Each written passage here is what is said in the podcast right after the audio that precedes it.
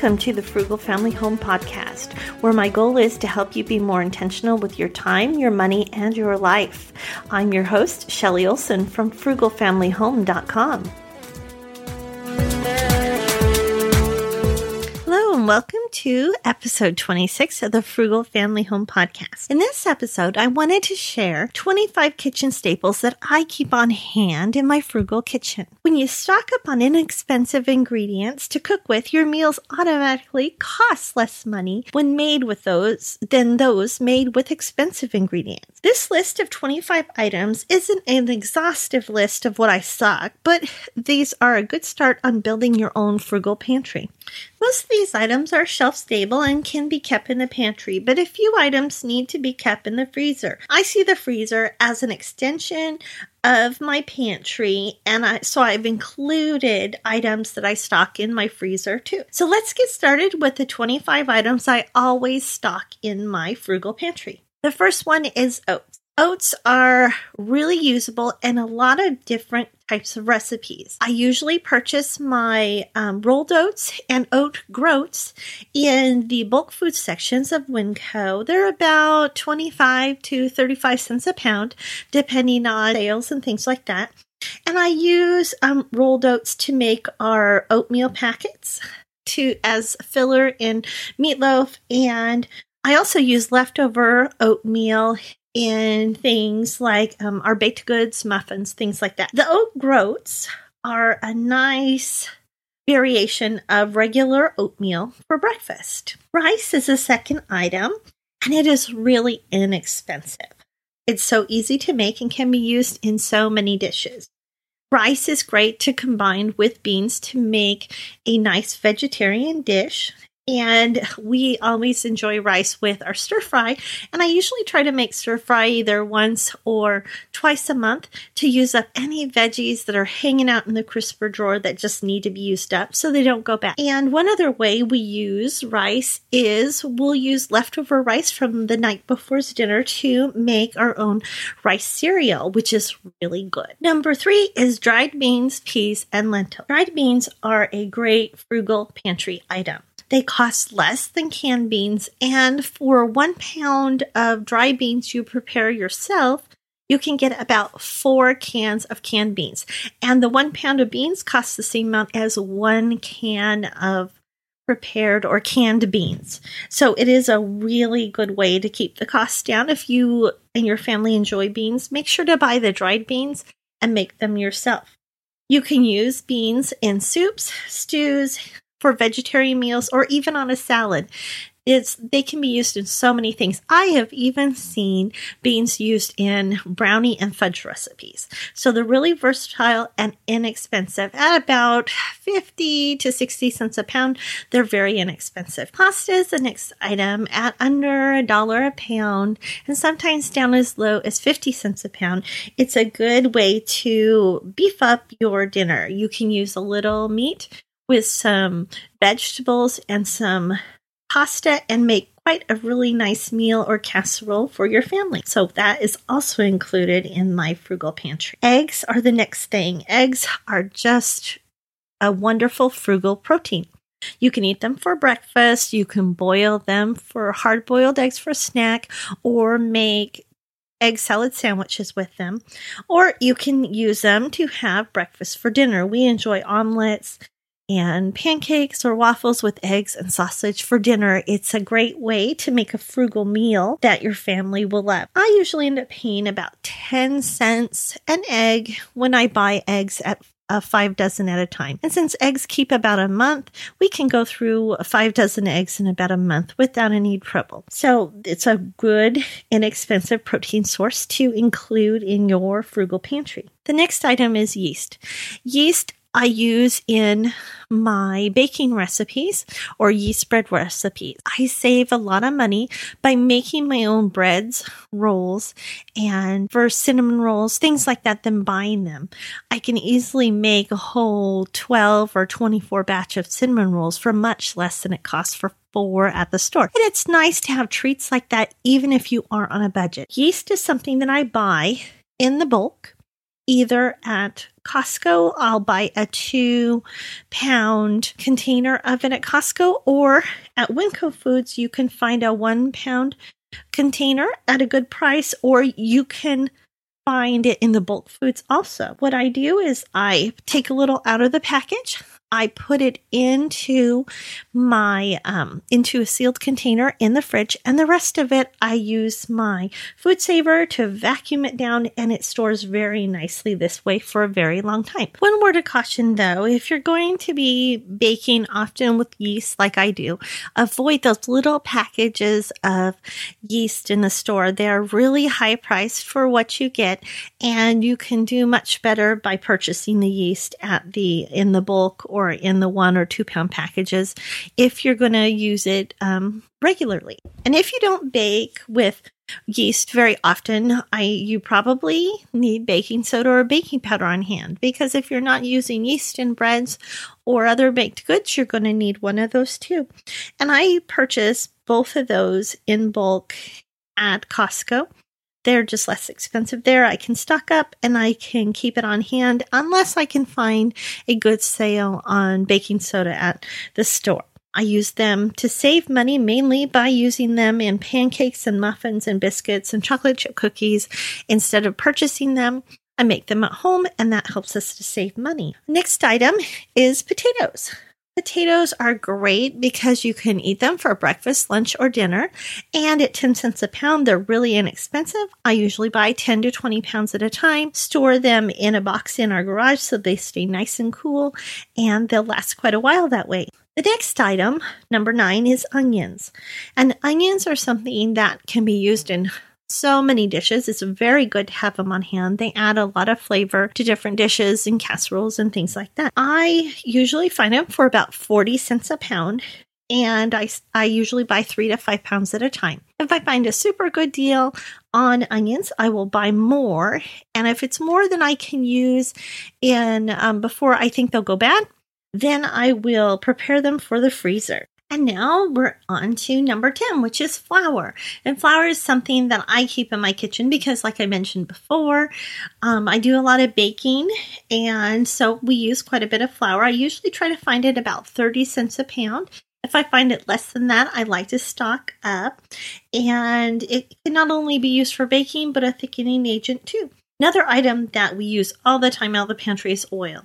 Because we have to eat dairy free, I stock oil instead of butter because it's less expensive and I found I can substitute oil in anytime I need butter in pretty much almost any recipe and it works out great. If butter is a little bit expensive for your budget, you might try switching to oil for some of your recipes, if not all of them, and save. The next item is sugar, honey, or molasses. If you don't use regular sugar, you might use honey or molasses, and these are great for using in the baked goods that you have and making your own items. Like we don't buy pancake syrup anymore. I make our own for just pennies per serving and we love it now. We just can't stand the stuff at the store anymore. So it really helps us to save money. And I usually stock up on sugar when sugar hits $1.99 for a four pound bag or less. Cocoa powder is the next staple that I use Again, this is another baking staple that I use in many things. Instead of baker's chocolate squares, which can be more expensive, I will use cocoa powder and a little oil. We use it for homemade um, hot chocolate or for our double chocolate donuts, brownies, things like that. The next item is bone broth. Bone broth is so good for you and it's great for frugal meals like soup, stews, casseroles, or for making your own sauce bases and you can purchase it at the store in boxes or cans, but I prefer to make my own. When I cook a whole chicken, when I remove the meat from the bones, I will just put it in the crock pot and make our own bone broth. I also do that with any other meats that have bones in them, like ham or um, beef, and we make our own bone stock. You can even make shrimp stock from shrimp shells. And I'll be sure to link to my recipe for homemade chicken broth, which is the same for pretty much any other bone broth, in the show notes. The next item is frozen fruits and vegetables. Um, instead of purchasing fresh fruits and vegetables, frozen fruits and vegetables can be such a great buy. And you can either do this yourself if you have a garden and you have extra produce, go ahead and freeze your extra um, surplus vegetables and fruits out of the garden. Or if you go to U-Pick, that's a great thing to do is to freeze them for later use or just pick it up at the store. They are usually so much better than the bland, tasteless, fresh fruit you can get out of season anyways, and you can save money too. Another option is canned fruits and veggies because some frozen um, veggies are not as desirable as the canned. And canned fruits and veggies are a good alternative to fresh um, because it's just less expensive and you don't have to have a freezer to store it if your freezer is already packed full of other things. The next item is tomato paste. And I love tomato paste. I can water it down. I can use it in ketchup recipes. I can make my own pizza sauce. It's one of the tomato products I always keep on hand in my kitchen. Next item is nut butters and peanut butter. They're a good source of protein and a lot less expensive than um, meat. And we keep both peanut butter and sun butter on hand. I make sun butter from scratch and we stock up on peanut butter whenever it's at its rock bottom price. Another item that we stock is tuna and salmon that's canned. We like to eat fish every once in a while, but fresh and frozen fish can be kind of expensive. So, to keep fish in our diet without blowing our budget, I will buy canned salmon and tuna and make tuna patties or put it in casseroles. It works out great. We get to eat some fish and it's not as expensive either. Ground beef is another item that I stock in the freezer for my pantry. I used to purchase ground turkey or chicken on sale. But I've noticed the price of the ground turkey and chicken is going up while the while I can get the ground beef on sale more often. So usually I will stock up when the price hits two ninety nine a pound, and if it hits below that, like at two forty nine a pound, I will buy more than ten pounds at a time and really stock up. I brown it to use in casseroles. We make homemade hamburger patties. I will make meatballs and meatloaf for the freezer. It is great, and when you can get it for right around $2 a pound or a little bit more, it's a good protein to have on hand. Now let's get into the chicken that I stock in my freezer.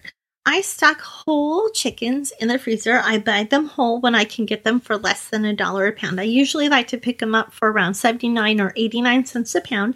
Makes them a really good deal then.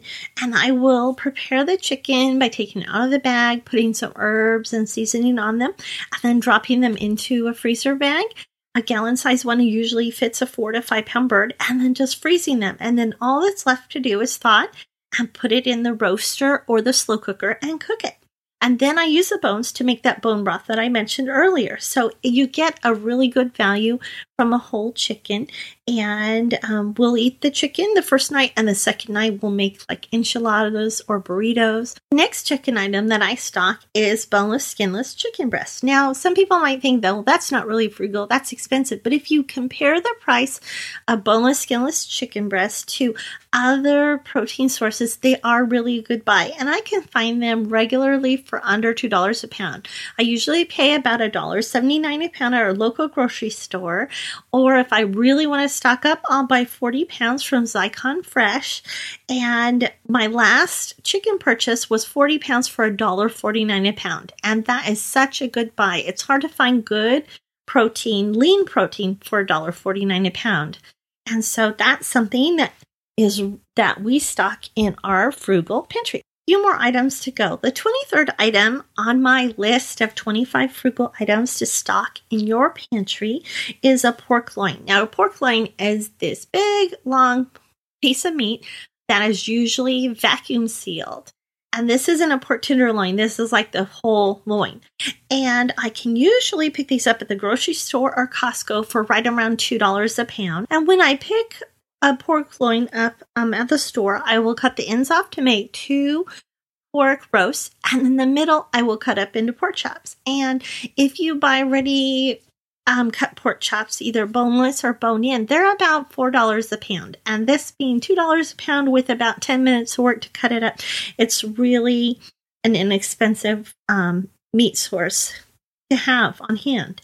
And if you've never purchased or cut a pork loin up before, I will link in the show notes to my freezer cooking tutorial on how to cut up a pork loin on YouTube. Our next item on the list is spices.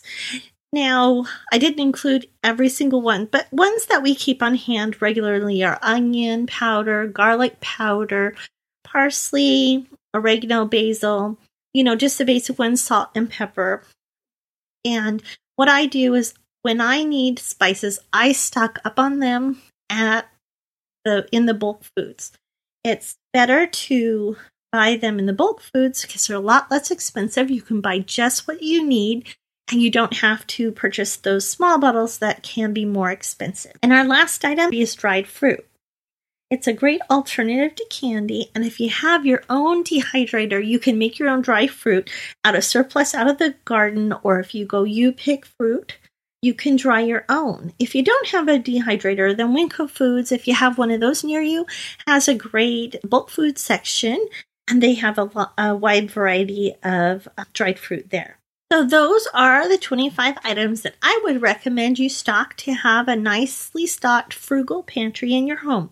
If you want to get a printable version of this list or find the links that I mentioned here in the podcast or things that I talked about, go to frugalfamilyhome.com forward slash podcast forward slash 26. And thanks so much for listening today. And be sure to subscribe, and we'll see you next time.